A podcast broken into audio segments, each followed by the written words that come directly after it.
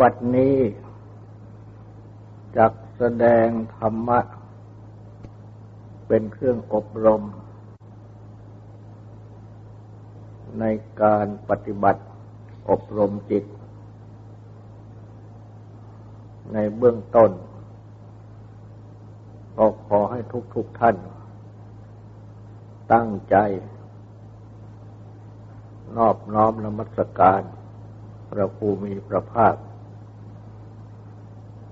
อรหันตสัมมาสัมพุทธเจ้าพระองค์นั้น ตั้งใจถึงพระองค์ พร้อมทั้งประธรรม และประสงค์เป็นสรณะ ตั้งใจสำรวมกายวาจาใจให้เป็นศีลทำสมาธิในการฟัง เพื่อให้ได้ปัญญา ในธรรม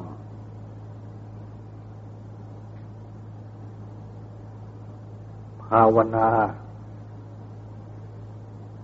คือการปฏิบัติทำให้มีขึ้นในเป็นขึ้น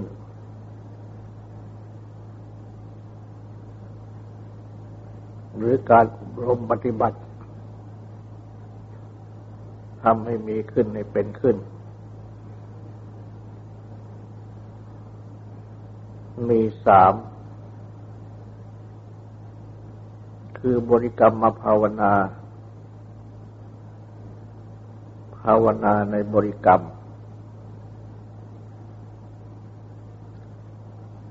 อุปจารภาวนา ภาวนาในอุปจารอัปปนาภาวนา ภาวนาในอัปปนา ข้อแรก บริกรรมมาภาวนา ภาวนาในบริกรรม บริกรรม แปลว่า กระทำโดยรอบ หมายถึง การเริ่มปฏิบัติ ตั้งแต่เบื้องต้น เช่น การทำสมาธิภาวนา ปฏิบัติอบรมสมาธิ เบื้องต้น ก็ต้องแส วงหากรรมฐาน ที่เป็นอารมณ์ของสมาธิ เช่น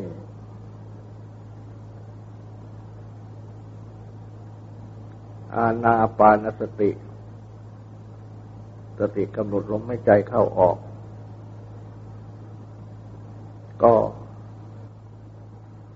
ปฏิบัติ ตั้งสติกำหนดกำหนดลมหายใจ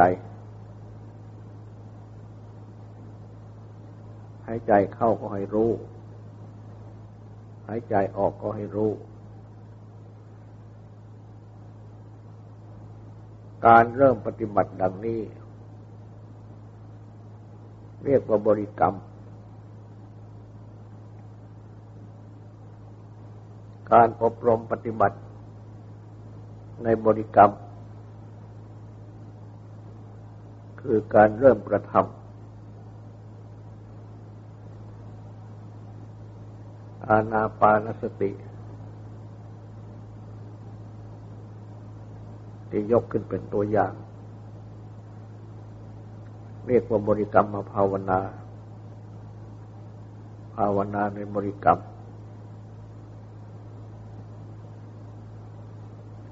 อุปจารภาวนา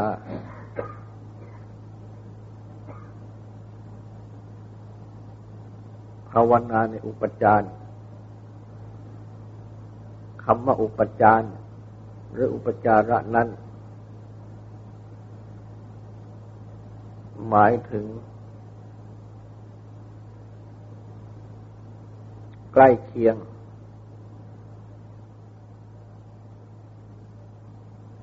ช่นอุปจารของบ้าน ก็หมายถึง ที่ใกล้เคียงบ้าน อุปจารของเมือง ก็หมายถึงที่ใกล้เคียงเมือง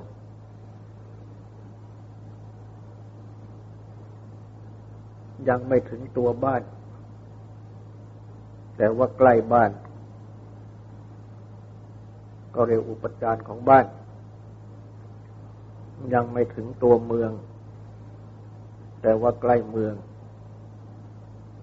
ก็เป็นอุปจารของเมือง ที่ใช้สำหรับสมาธิ ก็หมายความว่า ใกล้สมาธิ เข้า แต่ยังไม่เป็นสมาธิทีเดียว ความเป็นสมาธิทีเดียวนั้น เรียกว่าอัปปนา แปลว่าแนบแน่นฉะนั้น จะเป็นสมาธิจริง ก็ต้องถึงอัปปนาคือแนบแน่น แต่เมื่อยังไม่ถึงแนบแน่น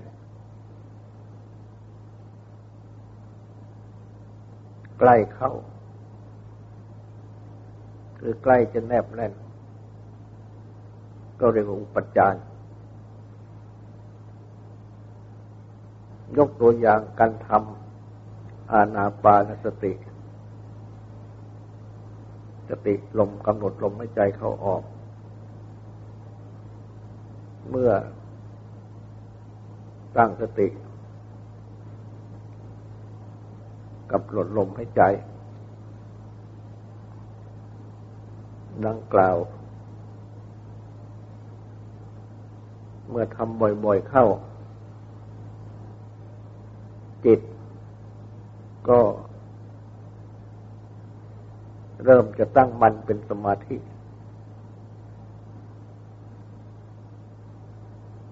แต่ยังไม่ตั้งมันสมาธิจึงยังไม่แนบแน่นใกล้จะตั้งมั่นดังนี้เรียกอุปจารอุปจารภาวนา ก็หมายถึงภาวนา คือการปฏิบัติอบรม ในขั้นอุปจารคือในขั้นที่ใกล้เขาจะตั้งมั่น เป็นสมาธิที่แนบแน่น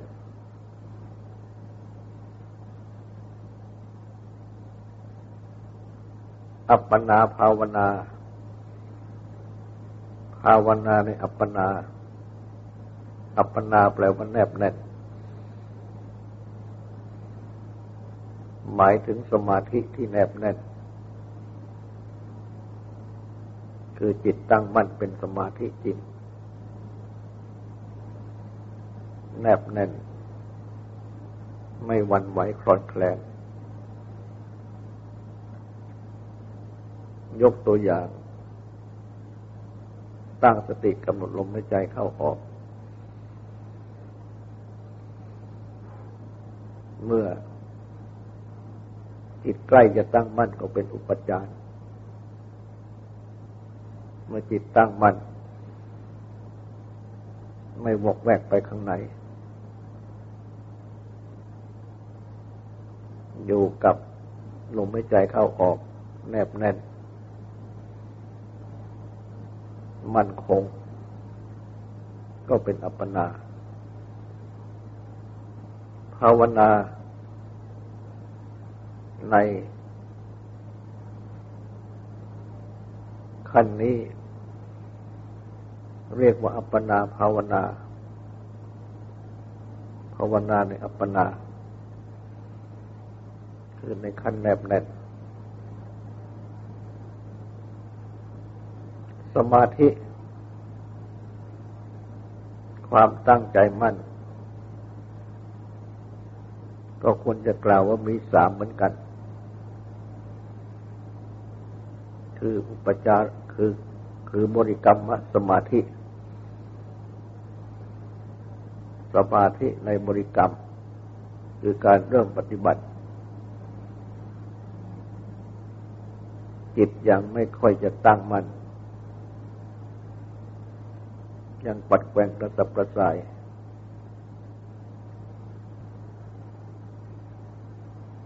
ต่อมา ก็เป็นอุปจารสมาธิสมาธิในอุปจาระคือใกล้ที่จะแนบแน่น ยิ่งขึ้น ก็เป็นอัปปนาสมาธิสมาธิในอัปปนาคือแนบแน่น มั่นคง เป็นตัวสมาธิจริง แต่โดยมาก ท่านแสดงสมาธิไปแค่สอง คืออุปจารสมาธิ และอัปปนาสมาธิ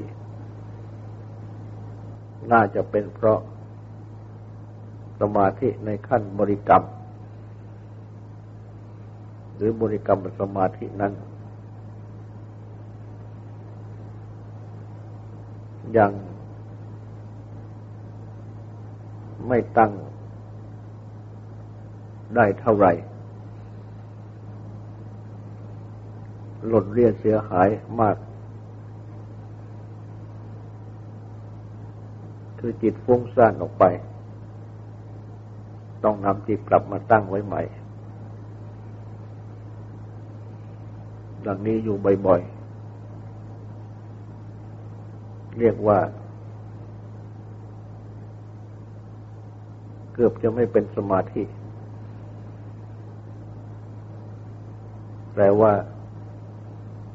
เมื่อภาวนาจัดไว้สาม คือบริกรรมภาวนา อุปจารภาวนา อัปปนาภาวนา สมาธิ ก็น่าจะจัดไว้สามได้ คือบริกรรมสมาธิ อุปจารสมาธิ และอัปปนาสมาธิ ในการปฏิบัติ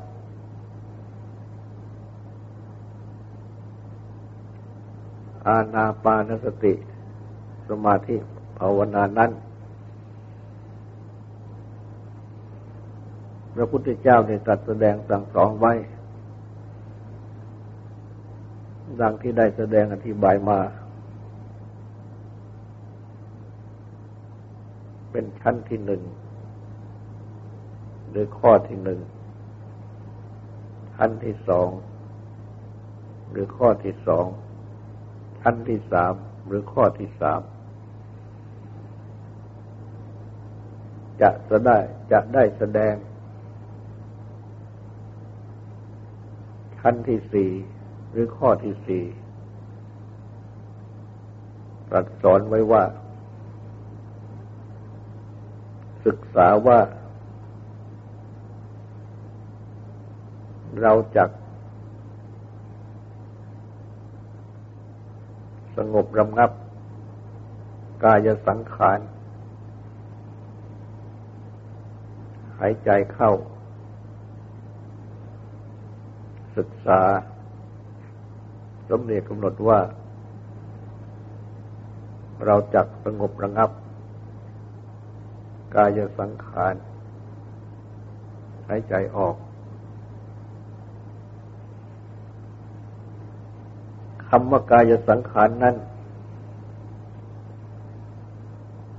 แปลกันว่า เครื่องปรุงกาย ก็ได้แก่ ลมให้ใจเข้า ลมให้ใจออก หรืออัศสาสะปัสสาสะนี้เอง ลมให้ใจดังกล่าว เรียกว่ากายสังขาร เครื่องปรุงกาย เพราะปรุงกายนี้ ให้ตั้งอยู่ดำรงอยู่ เป็นอยู่ ดังจะเห็นได้ว่า มื่อยังดำรงชีวิตอยู่ ทุกคนก็ต้องให้ใจเข้าให้ใจออก อยู่ตลอดเวลา หยุดไม่ได้ หยุดเมื่อใด ก็เป็นความแตกสลายของกายนี้คือตาย เพราะฉะนั้น กายที่ยังเป็นอยู่ดำรงชีวิตอยู่ จึงต้องอาศัย ลมให้ใจเข้าออก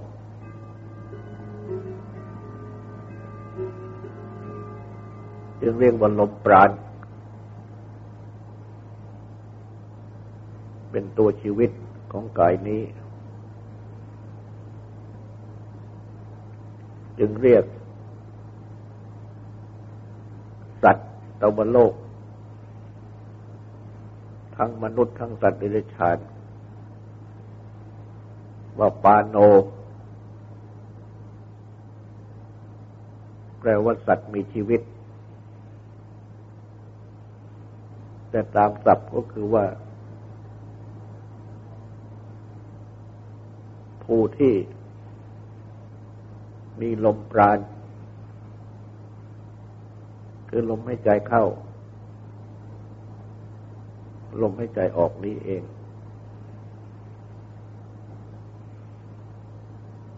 นี่เป็นอธิบายคำว่ากายจะสังขารเครื่องปรุงกาย คือลมให้ใจเข้า ลมให้ใจออก สงบระงับ กายสังขาร เครื่องปรุงกาย คือลมไม่ใจเข้า ลมไม่ใจออกนั้น ไม่ใช่หมายความว่าทำการกลั้นลมหายใจ ซึ่งเป็นไปไม่ได้ จะเป็นการกลั้นใจตาย ไม่ถูกต้อง แต่หมายความว่า การปฏิบัติ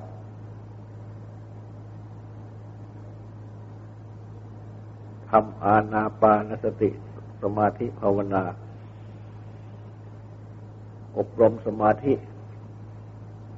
โดยการตั้งสติกำหนดลมหายใจเข้าออก ตามที่ตรัสสอนมาโดยลำดับ คือ ตั้งสติกำหนดลมไม่ใจเข้าออก ยาวก็รู้ว่ายาว สั้นก็รู้ว่าสั้น ศึกษาสำเร็จกำหนดว่า เราจะรู้ทั่วถึงกายทั้งหมด คือทั้งนามกายทั้งรูปกาย ให้ใจเข้าให้ใจออก เมื่อปฏิบัติอยู่ดังนี้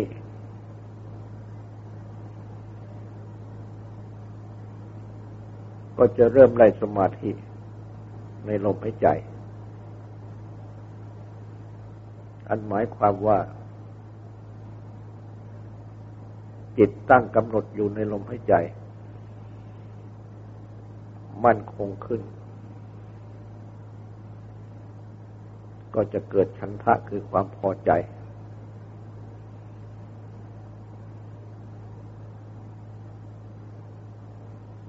และเมื่อปฏิบัติต่อไป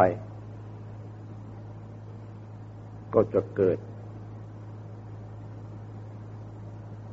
ปราโมทคือความบันเทิงใจ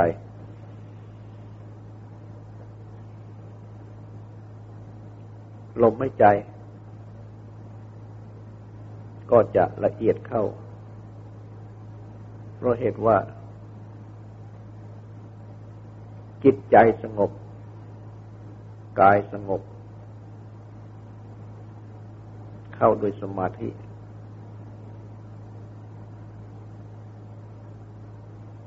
เมื่อกายจิตสงบ ลมไม่ใจก็สงบละเอียด ประณีต สุขุมขึ้น และเมื่อมาปฏิบัติในขั้นที่สาม ศึกษาสำเนียกกำหนด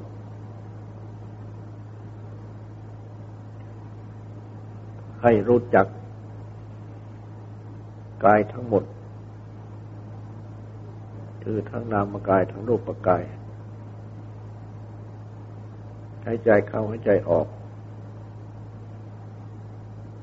พูดง่ายๆ เปรียบอย่างธรรมดา ธรรมดา ก็เหมือนอย่าง ทุกคนกำลังนั่งอยู่ในบัดนี้ แหละกำหนดดู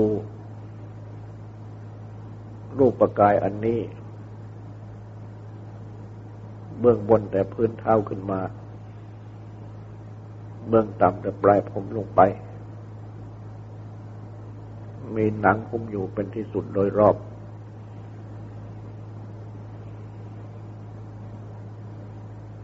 และบัดนี้ก็กำลังนั่งอยู่ และก็ไม่ได้นั่งอยู่เฉยๆ นั่งให้ใจเข้าให้ใจออกอยู่ ตรวจดูกายนี้ทั้งหมดดังกล่าว ให้จิต อยู่ในขอบเขตของกายนี้ ไม่ออกไปข้างนอก และก็กำหนดดู ลมหายใจ เข้าออก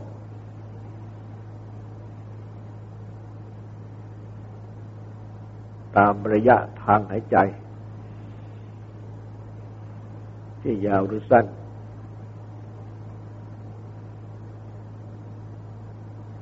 เพราะยาวหรือสั้นนั้น ก็เกี่ยวกับระยะทางของลมหายใจที่ดำเนินไป ทั้งเข้าและออก และเมื่อมีระยะทาง ก็จะต้องมีเบื้องต้นทำกลางที่สุดกำหนด ให้รู้ให้เห็น ทั้งเบื้องต้นทำทั้งกลางทั้งที่สุด เรียกว่าให้รู้ตลอดระยะทาง ไม่ให้ตกหล่น เมื่อจิตกำหนดดังนี้ ส่วนที่เป็นนามกาย คือใจ ก็จะมาอยู่ที่ลมหายใจเข้าออก ก็เป็นอันว่ากายและใจมารวมมันอยู่ ด้วยสมาธิไม่ไปข้างใน ก็ย่อมจะรู้กายทั้งหมด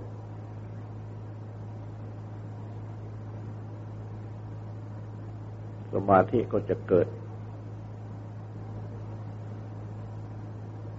ก็จะได้ชันทะได้ประโมทดังกล่าว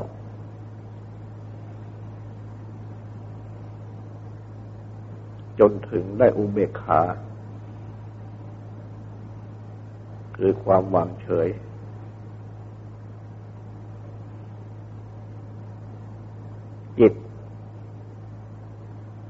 ก็จะกลับจากลมหายใจเข้าลมหายใจออก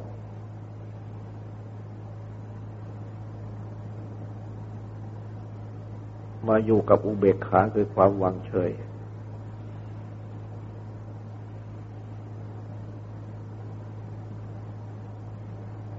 และเมื่อเป็นดังนี้ การให้ใจจริง ๆ ก็จะละเอียดเข้าละเอียดเข้า จนถึง ไม่ปรากฏ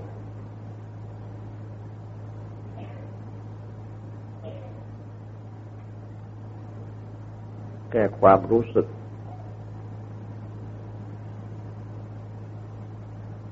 ดังนี้ ก็คือกายสังขารเครื่องปรุงกาย อันนั้นก็ลมหายใจเข้าออก สงบรำงับไปเอง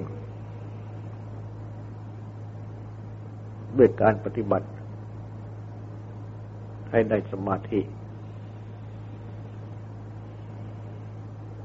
สงบระงับไปด้วยสมาธิ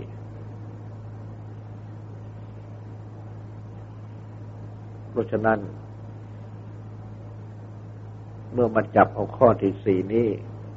ขึ้นมาแสดง ท่านจึงแสดงมา ท่านจึงแสดงมาตั้งแต่ขั้นที่หนึ่งหรือชั้นที่หนึ่งที่ว่าหายใจเข้า ออกยาวก็รู้ว่ายาว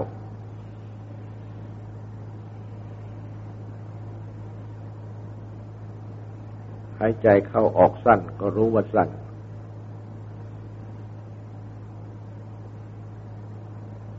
ในขั้นทั้งสองนี้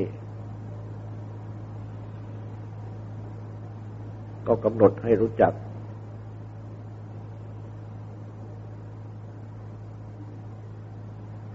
ว่าลมหายใจ เข้าออกสั้นก็ตาม ยาวก็ตามสั้นก็ตาม เนื่องโดยกาย เป็นกายสังขารเครื่องปรุงกาย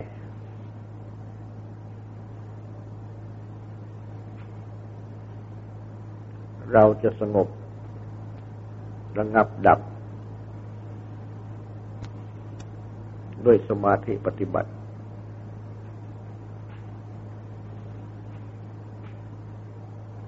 และต่อจากนั้น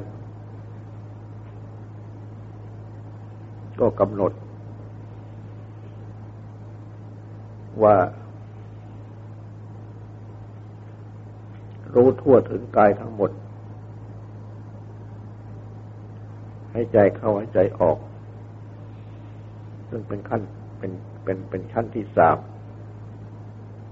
หรือขั้นที่สามความที่กำหนดรู้กายทั้งหมด ให้ใจเข้าให้ใจออก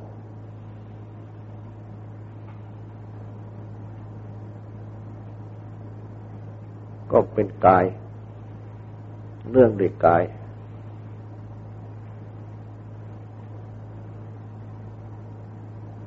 เราก็จะสงบรำงับ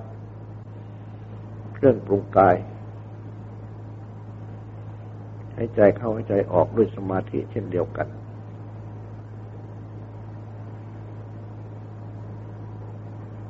และเมื่อ ได้สมาธิดีขึ้น กายจิตสงบมากขึ้น ลมหายใจเข้าออกเองก็สงบมากขึ้นไปโดยลำดับ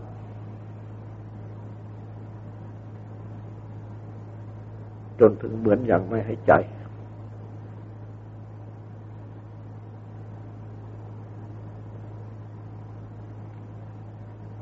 ดูในลักษณะที่เรียกว่า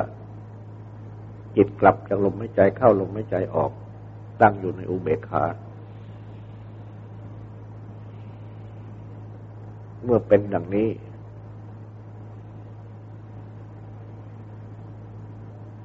อาการของกายต่างๆ ในขณะที่นั่งปฏิบัติ คือ การน้อมกายไปน้อมกายมา การน้อมกาย ไปมาบ่อยๆ การค้อมกาย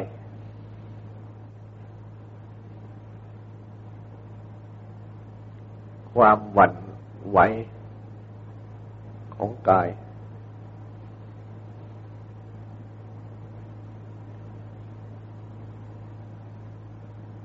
ความโงกของกาย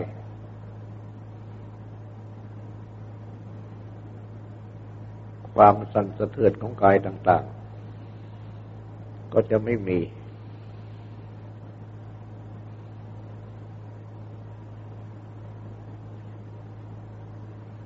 หากจะมีปัญหาว่า เมื่อ งบระงับกายสังขารเครื่องปรุงกาย ถึงขั้นนี้ ก็เป็นอันว่า จิตก็จะไม่ได้กำหนดลมหายใจเขาออก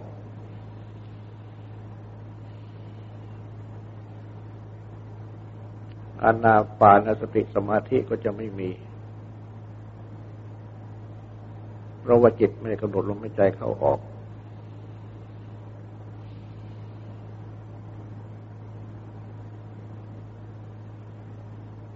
ได้ยินว่า ถ้า ปล่อยจิตจากความกำหนด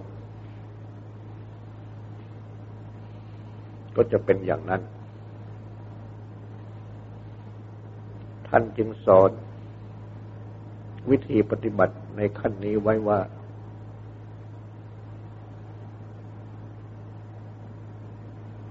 เมื่อ ลมหายใจ เข้าออกหยาบ ก็ให้กำหนด นิมิต ของลมหายใจเข้าออกที่หยาบ เมื่อลมหายใจเข้าออกละเอียด ก็ให้กำหนดนิมิต ของลมหายใจเข้าออกที่ละเอียด และเมื่อลมหายใจเข้าออกที่ละเอียดดับไป ก็ให้กำหนด อารมณ์ แห่งนิมิต ของลมหายใจเข้าออกที่ละเอียดนั้น คือให้กำหนด นิมิต ของลมหายใจเข้าออกที่ละเอียดเป็นอารมณ์ ต่อไป เปรียบเหมือน เมื่อเคาะกังสดาน หรือระฆัง เสียงระฆังก็จะดัง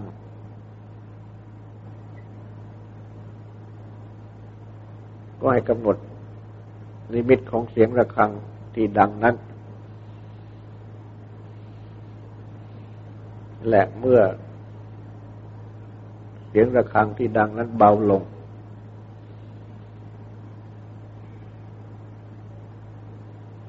ก็ให้กำหนดนิมิต ของเสียงระฆังที่เบาลงนั้น เมื่อเสียงระฆังนั้นเงียบไป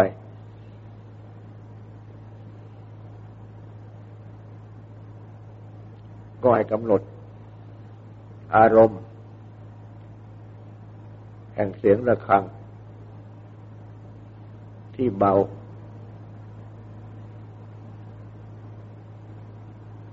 คือกำหนดเสียงระฆังที่เบา เป็นอารมณ์ต่อไป คือไม่ปล่อยกรรมฐานอันเป็นที่ตั้ง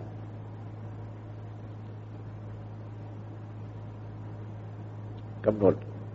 เสียงที่เบานั้น แม้จะดับไปแล้ว หายไปแล้ว ไว้ในใจ เหมือนอย่างอย่างดังเบาๆอยู่ในใจ ให้ตั้งอยู่ในใจ ฉะนั้น เมื่อลมหายใจที่หยาบ กลายมาเป็นลมหายใจที่ละเอียด จนถึงลมหายใจที่ละเอียดนั้น ดับไม่ปรากฏ จึงไม่ปล่อยอารมณ์ แต่ยังกำหนด อารมณ์ คือนิมิต แห่งลมหายใจเข้าออกที่ละเอียด ว้ในจิตใจ เหมือนยังว่าจิตใจยังให้ใจเขายังให้ใจออกอยู่ เมื่อเป็นดังนี้ ก็เป็นนั้นว่า ยังไม่ทิ้งลมหายใจเข้าออก ยังเป็นอาณาปานสติสมาธิภาวนาอยู่